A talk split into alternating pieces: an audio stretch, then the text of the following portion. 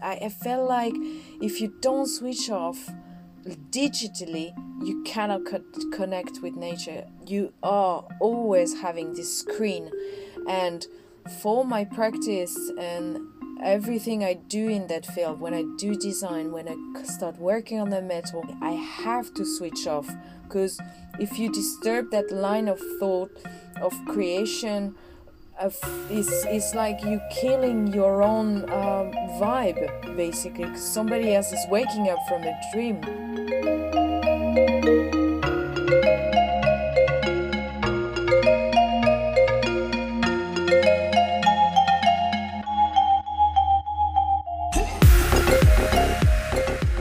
You're listening to Conversations for the Mystically Curious, a podcast brought to you by Kismet Berlin. On our show, we will interview creators, makers, and just generally inspiring people working in the realms of esoteric spirituality, science, and the arts.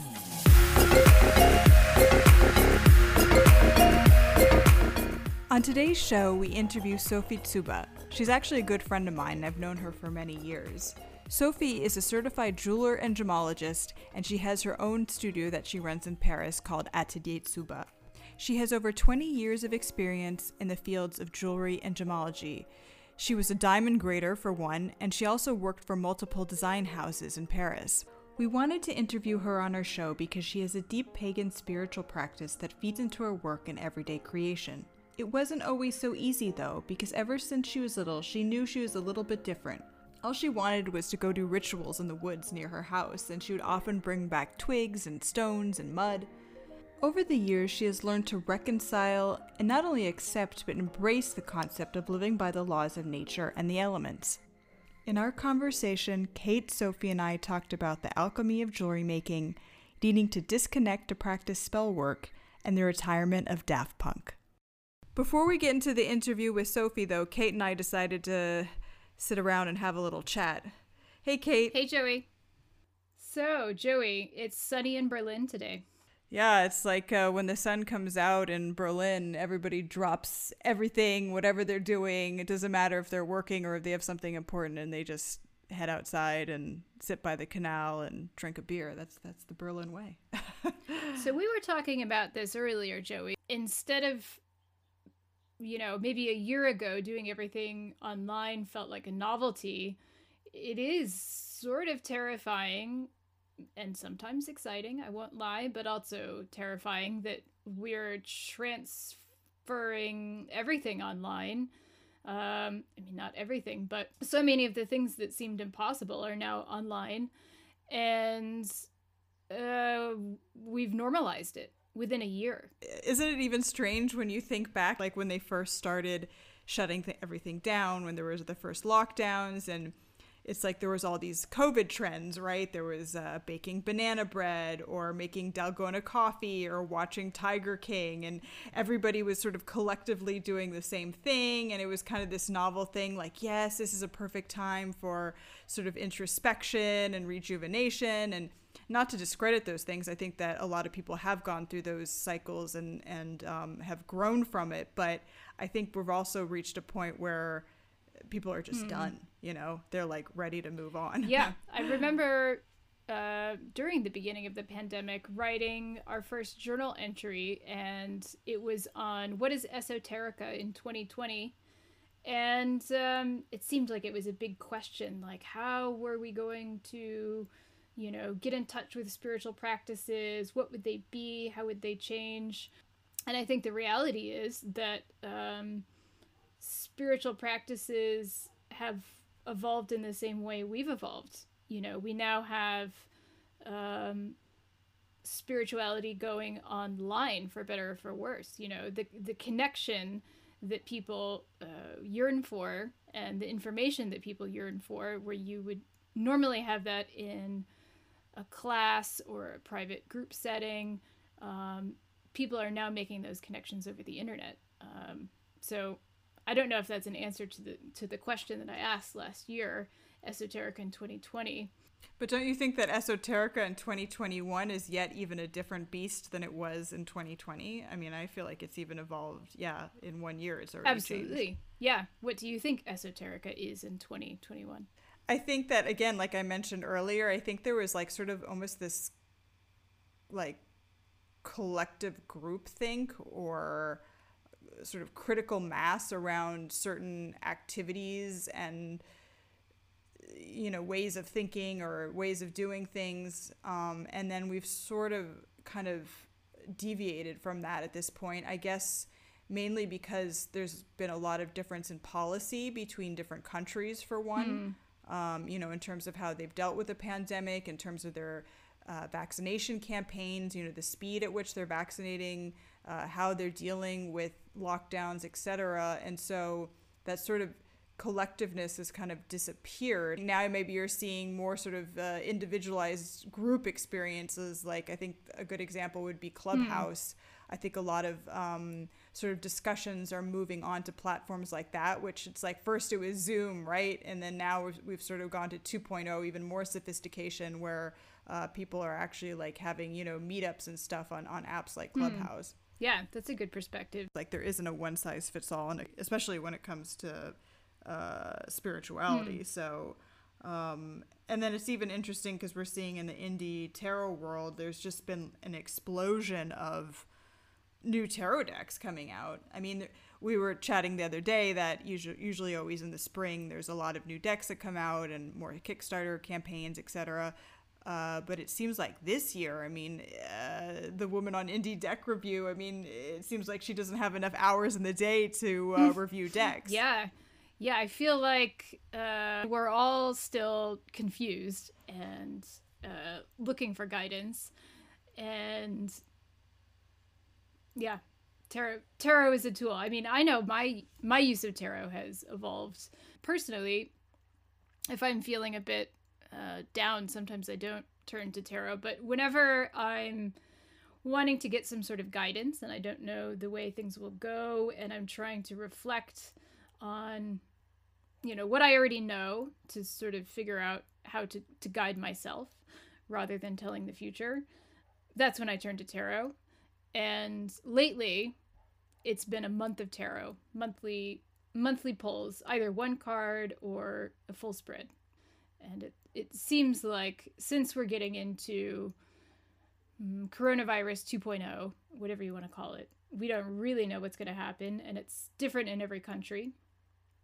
We we can't look to necessarily authorities or even society to give guidance so it's uh, yeah a very personal process of needing to reflect and go within and needing tools to do that Speaking of which, we're going to pick a tarot card to discuss. So, on this episode, we're going to be using uh, the Super Lunaris deck, which is a beautiful deck by a couple from Florida. And uh, we're only going to use the major arcana this time uh, since we're going to talk about sort of big, expansive concepts. So sometimes to make it easier, uh, actually, even a suggestion for people starting out in tarot, sometimes it's good to just start to work with the major arcana. Mm, so to really get your your feeling for all the archetypes. So without further ado, I'm going to choose a card here. I just have to, some ASMR, like kind of pick up the shuffling noises. Ooh. We got Judgment. Whoa, Judgments. So in the Super Lunaris deck, the Judgment card is portrayed as a woman kind of walking down a pier, uh, and then there is a big face in the sky. It looks very galactic, and we're not quite sure where she's heading. Well, Judgment, for me, always makes me start thinking about the way that I judge things, the way that I judge myself, and the way that I am judged, either by people or by the universe. I think that's the first time I've ever pulled the judgment card on a single card draw. It's interesting because I feel like uh, sometimes there's varying uh, definitions of the judgment card. Some feel more rigid and some feel more optimistic and more flexible, I mm. guess. Um, I guess it is a card that's sort of really open to a lot of self interpretation. Not really a negative or a positive card. I would say it's a more hmm. neutral card. Uh, just depending on what your situation is. Um, yeah, or I um, guess it's easy to take as a neutral card I don't know. I would say when I look at this card right now, it really again just makes me think of the situation with all these uh, all these strict measures we have in place, and it almost feels like we as a population are being judged, if that makes sense. Like, you know, we're being tested and we're being you know required to do all these things, even though we're you know if you want to put it like innocent in a way i guess hmm. if that makes sense. But yet we're really being put to the test here with our with our patience and our freedoms and things like that. And so i don't know it almost feels like a sort of judgment of humanity. I know that's a really like big uh big overarching uh, uh, interpretation, but that's what it evokes for me when I look at it right now. Yeah, it also makes me think about flipping it around. So, judgment for humanity, because you can always learn about humanity by observing how it reacts. but also humanity's judgment of this is also a big one our judgment of the structures that we have in place.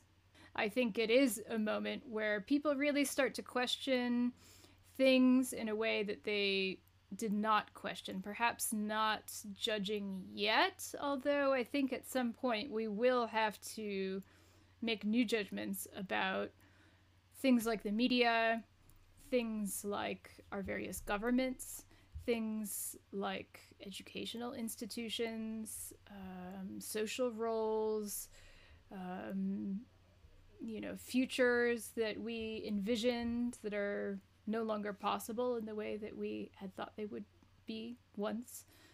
And maybe through that judgment, we were we're expanding what we think is possible right? So if you take a positive view on it even though i don't think it's comfortable to judge and be judged it will get us into the next phase that we will inevitably have to go to it will define the boundaries that that we need speaking of judgment and the judgment card our next guest has a lot of fascinating things to say about how she herself decided to define her life on not allowing the opinions or judgments of others to set her course.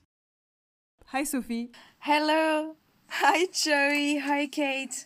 Really happy to be here. I'm really honored. I'm really honored you have invited me. Uh, we're honored to have you. Yeah, and we're so excited since you're our first guest and you can be here with us for our growing pains as we learn how to podcast. Yeah, and that's an amazing experience. It's my first time. I never did, did uh, such a podcast, and uh, and I think your project is brilliant. So, yeah, I can't wait. Can you tell me how did you originally get into jewelry and gemology? Uh, well, I got into that pretty young. I was uh, coming to uh, college and I didn't want to go to university at all. I didn't want to get a normal bachelor. I was I was bored at school, really. I wasn't a bad student. I was just doing things that you should do and was really interested in science and but um, I couldn't go on on being a scientist because I didn't get the math grades that I needed and I decided that I wanted to do something with my hands. So I was really into fashion and I really wanted to make clothes and be able to do that. But that was when I was 15. And then my, one of my cousins did, um, uh, how do you call that in English? Is uh, basically the, the, you know, a school where, a trade school.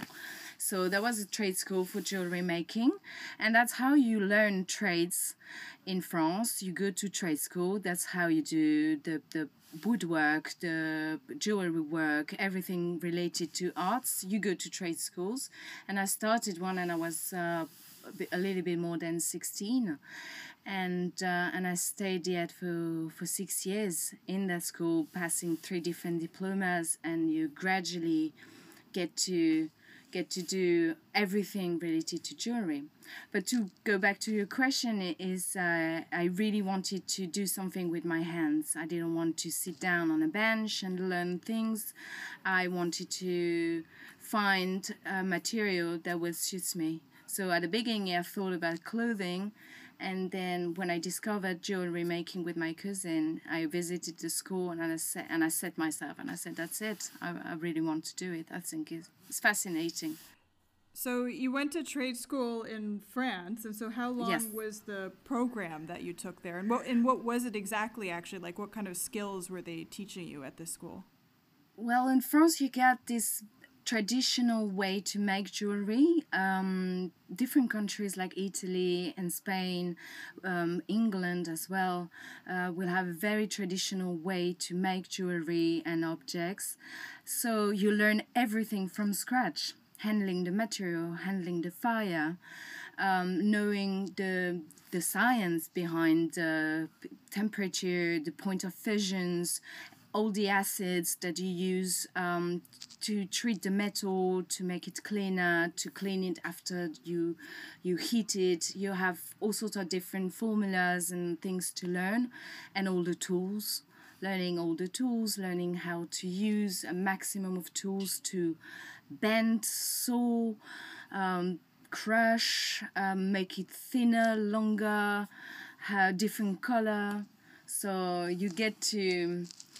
That's how you dip your feet slowly in alchemy, and I took that way, and other people took a more traditional jewelry, French jewelry tradition, and I've decided to go on to the the, the a more magical path, um, also with metal, very very early on, and I was experimenting very early on metal at school you know, because you get all those amazing tools you can use in big machines, and it was very, very well tended. Uh, we, we, it was an amazing place, really. It's like Hogwarts, but for jewelry.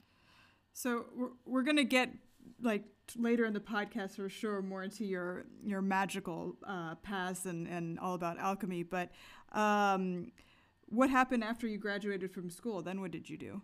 I wanted to work, obviously, and then I so oh, I started working as a, a precious stone grader for a great company called Gem Pressed, and he specialized in in all color sapphires. There is at least fifty different shades of natural sapphires on Earth, and I was uh, basically grading colors and making all those degradés from from green to pink to everything for high jewelry clients and JAR and Boucheron and uh, all those places. So I was, uh, you know, touching stones from almost the beginning when when I started working, and then I went on to work again for another four years for diamond dealers, and I was grading diamonds, uh, all colors and shapes and um quality. And I've been trained to do so because nobody trained me at school. So that was something that I was like be trained with masters of diamonds. That knew everything and and yeah. So that took about seven years of my life. That was a seven year cycle when I left the school, and uh, I stopped uh, working for the diamonds. It was a seven year log. How was it um, getting to handle stones like emeralds and diamonds on a daily basis? Um, you always keep in mind that it's a precious thing that you always uh, you do you someday you don't realize they're diamonds really. But the, you know they're diamonds but uh, it's, it's just um, there's so many. You get so much to do with them. So it's like if you want to if you want to basically sort grains of sands it's the same aspect you need to it's the meditative work as well. Like you sit for hours some work you have a sort of a special microscope binocular where you look at the stones even larger and you le- you look through them really deep down inside the stones. You see all their defects how they're being cut. You see whether they have other things. So you look at them like really really really tiny.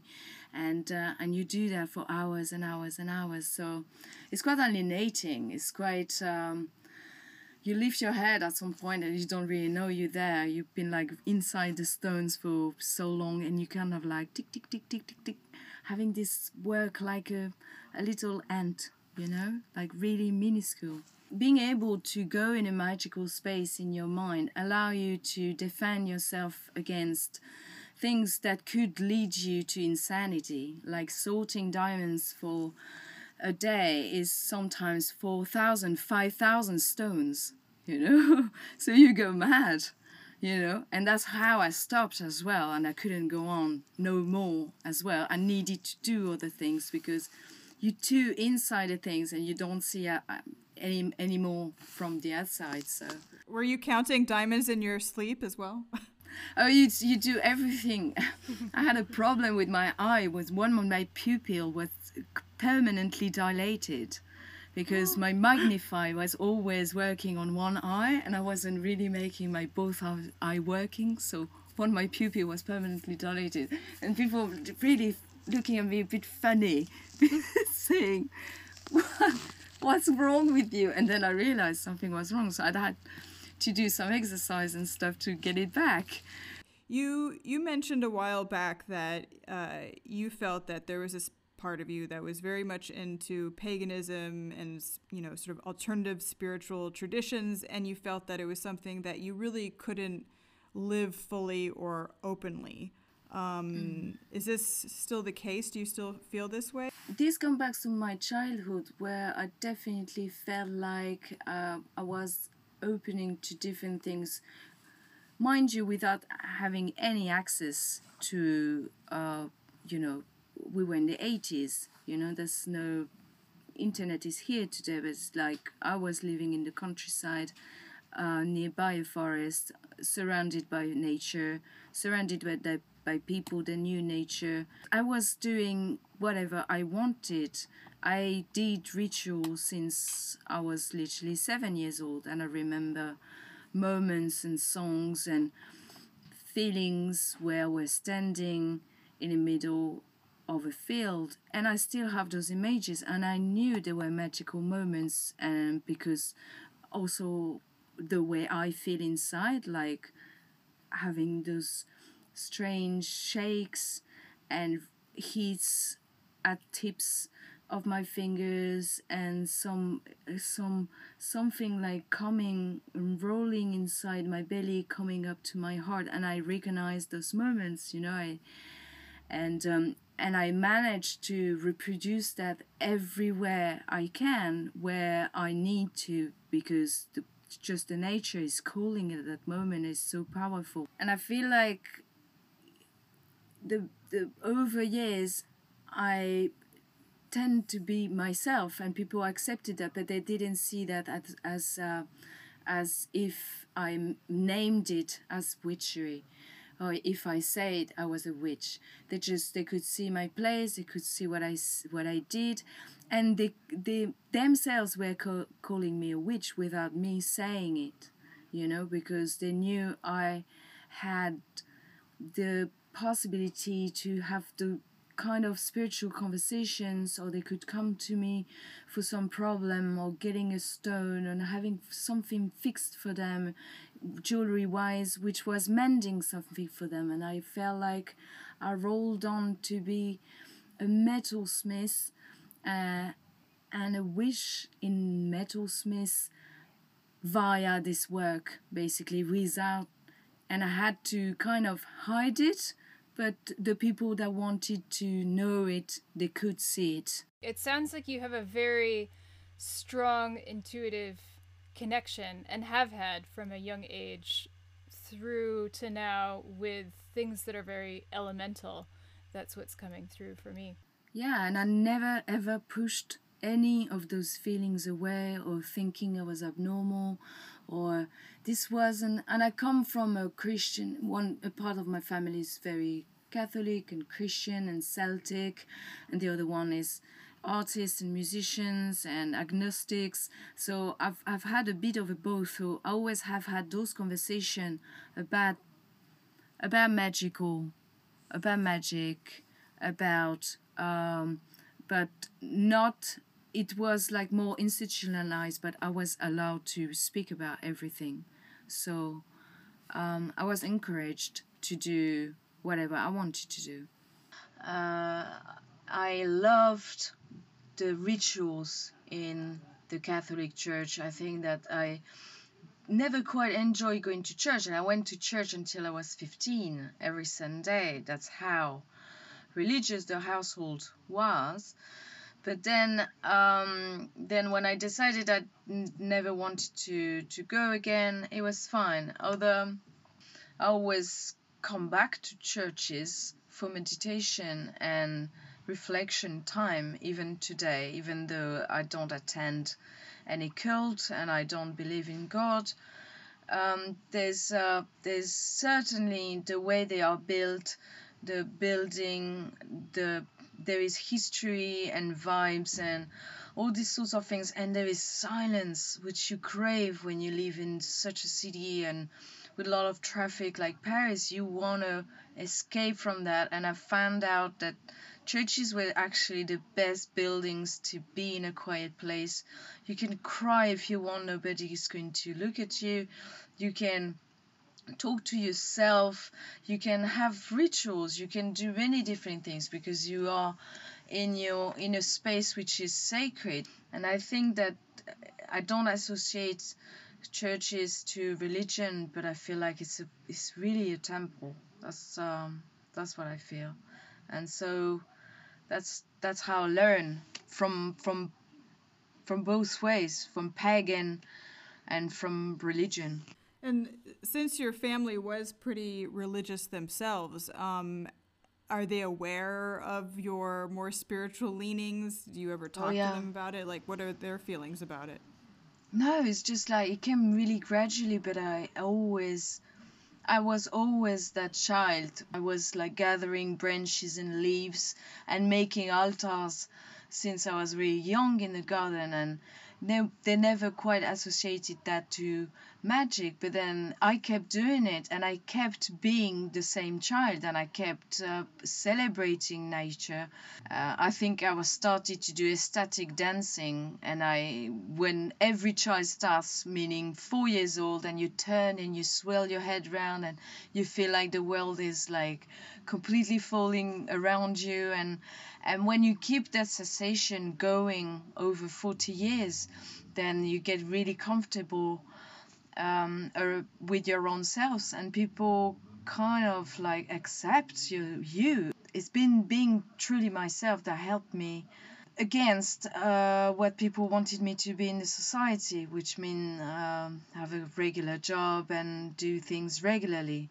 And when you start believing in magic or want to be part of that you it's just the way you are and i don't think you learn you can learn from that. You it's just acknowledging that you have this feeling and everyone has it, but you developed it or not, because every child is like that. But then we are taught to be in line. How did you first begin developing your magical practices? I was pretending to be a witch, but I had no idea what a witch was. You see what I mean? I, I, I was reading children books, but they were like school children books. My mother was a school teacher and uh, a kindergarten school teacher, and um, so I wasn't having access to nothing. We had a three channel black and white television. We there's again that's the 80s, so I was attracted to things that weren't in my household at all. You know, I wasn't having access to that at all. It just came naturally, and even like finding books uh, about magic, finding books about symbolism. Along the way, I found sing- signals and books and objects and stones and people that were paving the way for me, you know, and I just choose to look at them and to see them, you know, because everybody can see, you know, with a different eye. And I, I think that I was always a rebel and I, I never wanted to sit still in class. And although I, yes, I did, but f- for my own good, because I knew that uh, I would be in trouble if I weren't. So I learned pretty quickly how to do things the other way around without anybody noticing me. And that's what you know being a witch is also is also being part of life and being among people and not really being noticed but you notice a lot of more things you know you just you know it's like smelling the wind and knowing the rain is coming. It's a bit like that. With all of the experience that you've had with magic as well as all of the different creative experiences you've had uh, professionally how do you feel like in 2021 how does your spiritual practice inform uh, what you create or what you make or what you feel called to do? What i started to do with jewelry making quite naturally is to translate people ideas and feelings the way they wanted to have a jewelry made for themselves which was already part of a ritual where the introspection the work you do on yourself makes you think about a shape a color something that makes you say words about yourself, to celebrate yourself, to be able to to enjoy an object made for you for yourself, and um, I think that I I have the instinct of knowing what people want when they want it because they don't they, they, they are saying words. They are not fully expressing themselves about jewelry and and uh, I help them to create that translation in metal and find the right color in gemstone and why this stone and if they want if they are interested about lithotherapy and the meaning of stones we can look together on finding something that suits their needs and um, and 2021 influenced me because of all the old deal that we have had for a year. It pushed me even more to keep the work going and not stop making jewelry for people and uh, not desperate if the work doesn't come at some point or if it's slow or if people are scared because you they will come back because they need to take care of themselves um, the only way jewelry can basically. I think that wearing a talisman, having a jewelry made for yourself, leads you to anchor yourself better on who you are because you are making the effort for yourself basically on on on allowing yourself to be beautiful allowing yourself to be looked at allowing yourself to spend what you have for something that doesn't seem so meaningful, but in the end, this is something that only you will have. Having a jewelry made, a talisman made for yourself, an object you can have in your pocket or, or on a furniture, something you can look at, meditate with, that's solely purposely for you, is quite rare right now in the world in consumerism and all the things that we have permanently and can access so easily. Taking the time to make something to discuss about it or to make something for somebody else the, that's the other parts of the project which are amazing is to create a, a, a jewelry for a loved one. That's something it's uh, it's an incredible process um, and I've I really thoroughly enjoy it. It's um, such a good thing to do. So so lucky. Hmm. So it sounds like you are able to channel in a way through talking with your clients um, something that is magical that that they're maybe not quite sure how they would like to manifest and you're yeah. you're able to help them distill it into a, a, a talisman or a piece of wearable um, art I it's like a coming to democracy in jewelry world and allowing people to access jewelry and having a dream piece in your mind and say I can have it made. And it's not only accessible to people that have thousands of euros or whatever currency you want to spend and because I'm against that and I'm against having social distances with a precious object basically because you're not allowed like there is rules about that and i want to break those rules that is is possible um, to have a dream made for yourself you know a jewelry piece even if it's just one time of your life. You will never do it again but it's that one and um, and uh, and you decide to to consume differently as well. Not having a thousands of fake uh, jewelry or plastic or something you aren't going to wear or stuck in a box, but having few handmade pieces curated or limited edition, something that, like a crystal, you will never find twice the same. If you set your eyes on a stone, I say that to people when they choose the gemstones or crystals with me, if you set your eye on something, don't wait to buy it because somebody else will going to buy it from you instead of you but you will regret it you will dream about that stone that's that's why I'm, I'm, I'm working on a different field with gemstones because i also buy the stones which are not necessarily liked in the mass market where people want to have like the very clean stone the perfect cutting which amazing people do but for a different budget, you can have stones with a life inside. What tools and books do you use, uh, like for your practice or for gems, etc.?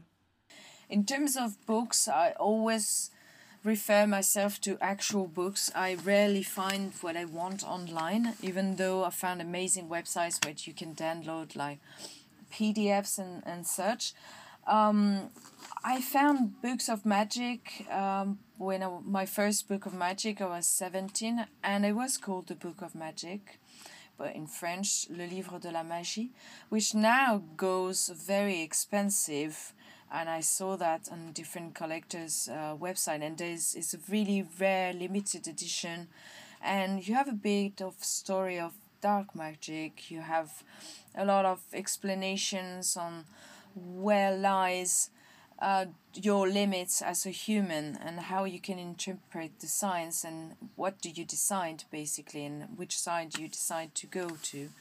Um, in terms of that, um, my choice is obviously to for the greater good. The recent one over the years, I get to be really, really interested about the work of Scott Cunningham, which is um, magic, magical writer. He had so many different books and I have always in hand and with bookmarks I've got earth, air, fire, and water and uh, techniques of natural magics from Scott Cunningham, which I found extremely useful. It has the most amazing way to speak and to explain the rituals and how to, yeah, really connect with nature. And I've got the Encyclopedia of Crystal, Gem, and Metal Magic, also from Scott Cunningham, which I really praise uh, because he managed to really have an honest uh, talk about how to use the elements and there is a lot of history is explained a lot of the past and why the gems and metal were used um, for the parts of the body, the chakras, but uh, in in in in a really really beautiful way. Like the, his books are amazing, and of course I've got um, the Hermetical Museum of Alchemy and Magic, which is a freaking dictionary. Sorry, excuse me. I, I don't want to swear, but um, it's huge and it's immensely complete, and everybody should have that in their library to just for it's like history of art of mysticism basically and you've got uh, all the references all the dreams you can have you can look of the symbolism anything related to any symbol or signs you see and feel you will find something in that and um, and the list is non-exhaustive because I am I'm, I'm using different books uh, about crystals yeah even Judy Hall uh, Bible crystals are amazing. She's such a good woman. She's keep on working. She's still editing her books. Um, there's different authors like that, but Scott Cunningham is definitely my favorite. And uh, by counsel of a very good friend of mine as well, I've started to read Waking the Witch by Pam Grossman, and I really, really, really love this book. Uh, I think me she, who told you to read that? It, absolutely, it's you. Uh, and this is such an amazing suggestion. Thank you for that. It's uh, I'm having a lot of fun reading her.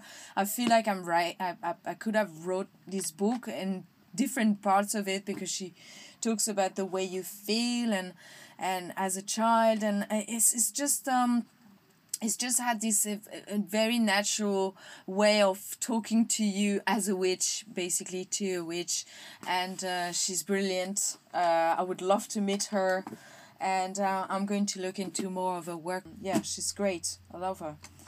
Perfect.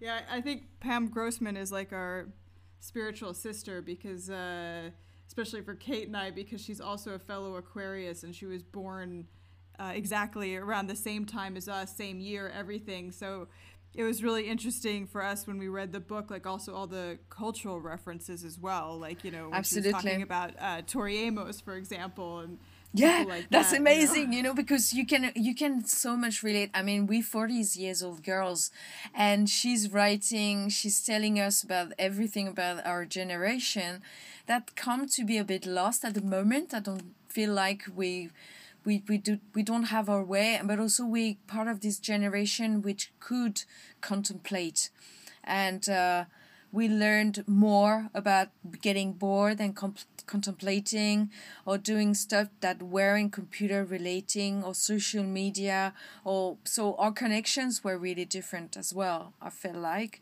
And she reminds us about that time and um, and I f- and I feel like our path could have crossed at some point definitely because of everything she says yeah, it's interesting because actually this morning I was even thinking, because uh, uh, I a good friend of mine, she's about 15 years younger than me, and um, actually it came about we were talking about the Matrix, and and I was graduating from high school when that movie came out, and she was only I think around like six years old.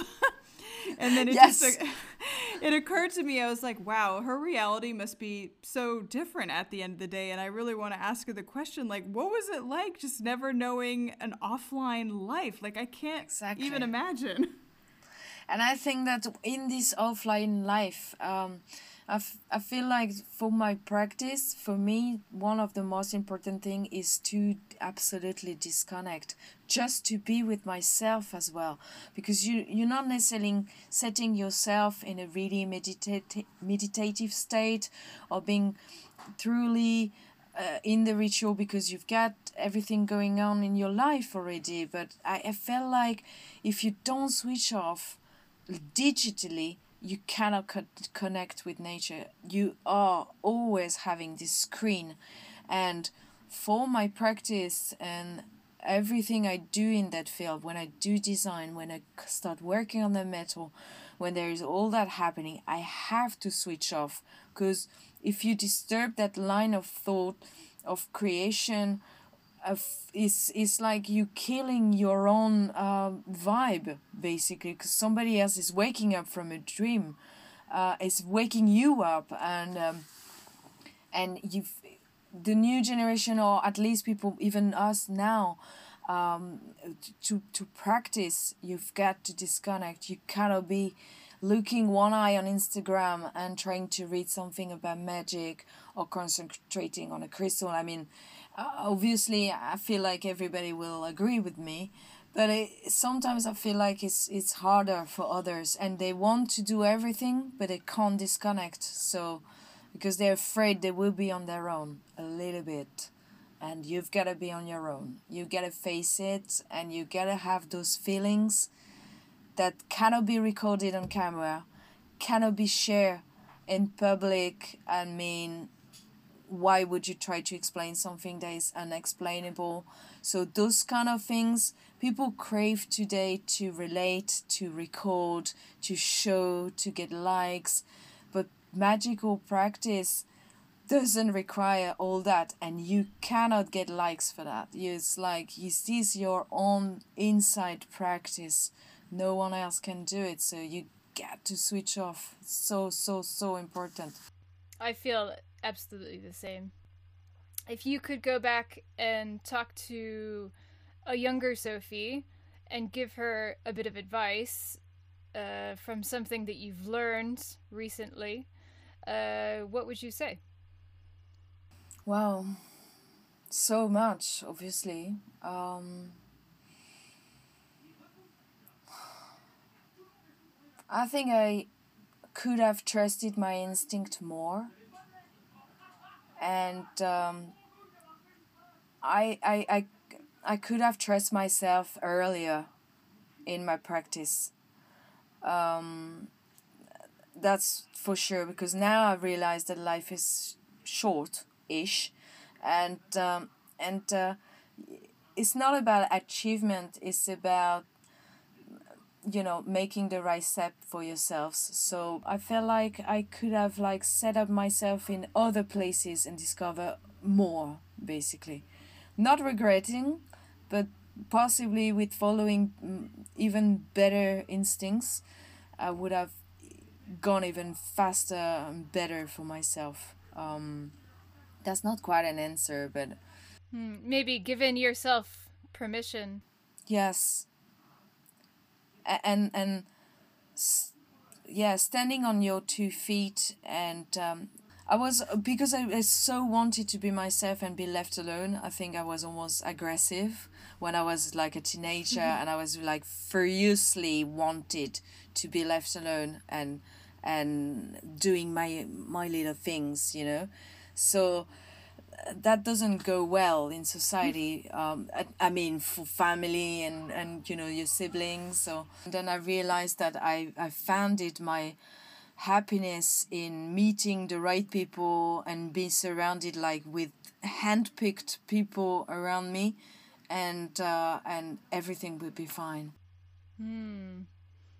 I think that's good advice you mentioned the words faster and better. Uh, you just reminded me of that Daft Punk song. Something like that. and that was exactly the time. I guess it's appropriate given that they just disbanded. Absolutely. And it's a good time for them as well. I mean, I wouldn't want to see my work colleague for the 28 or 29 years.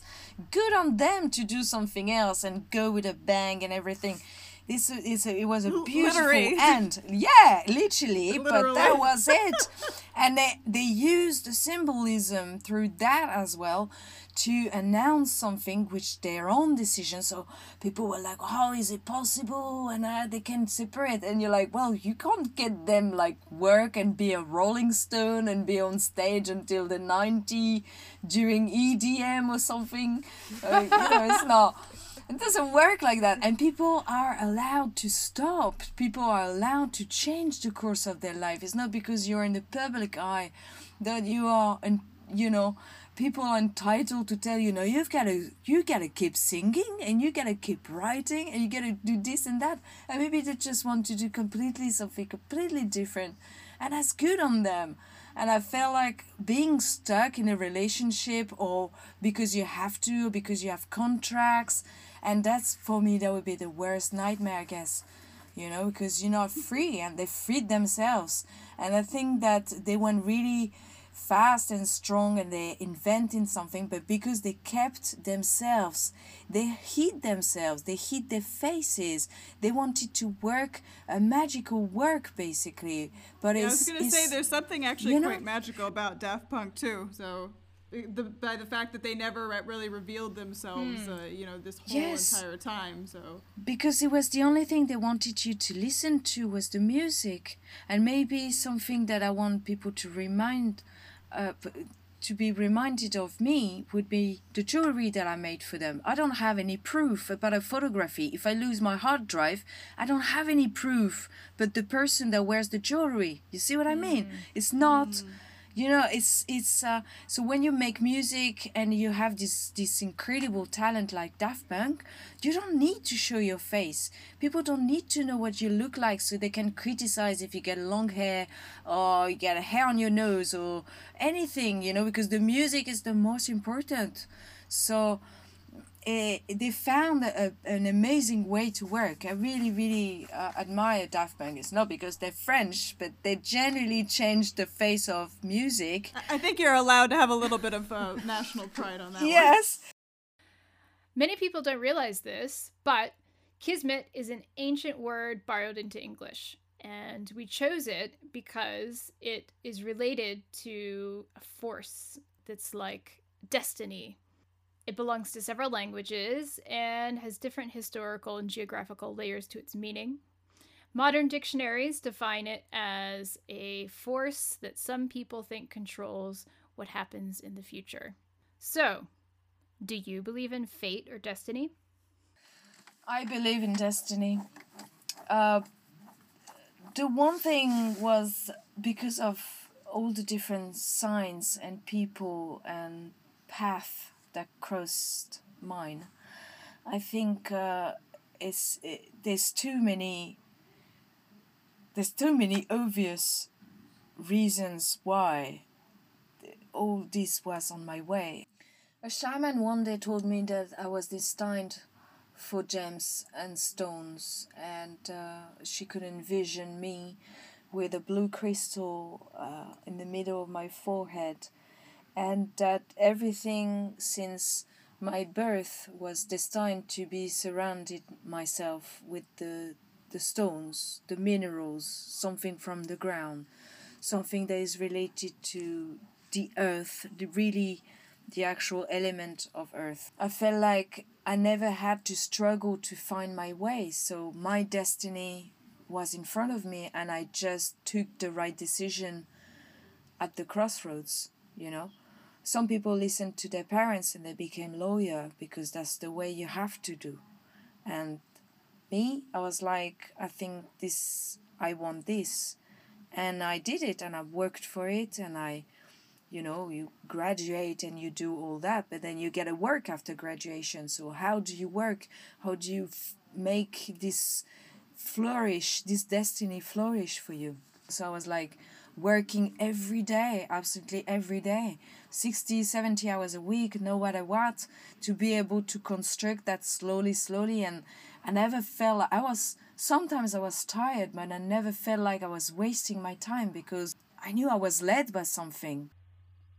Sophie, if we want to find you on the interwebs, what is the best way to find your work?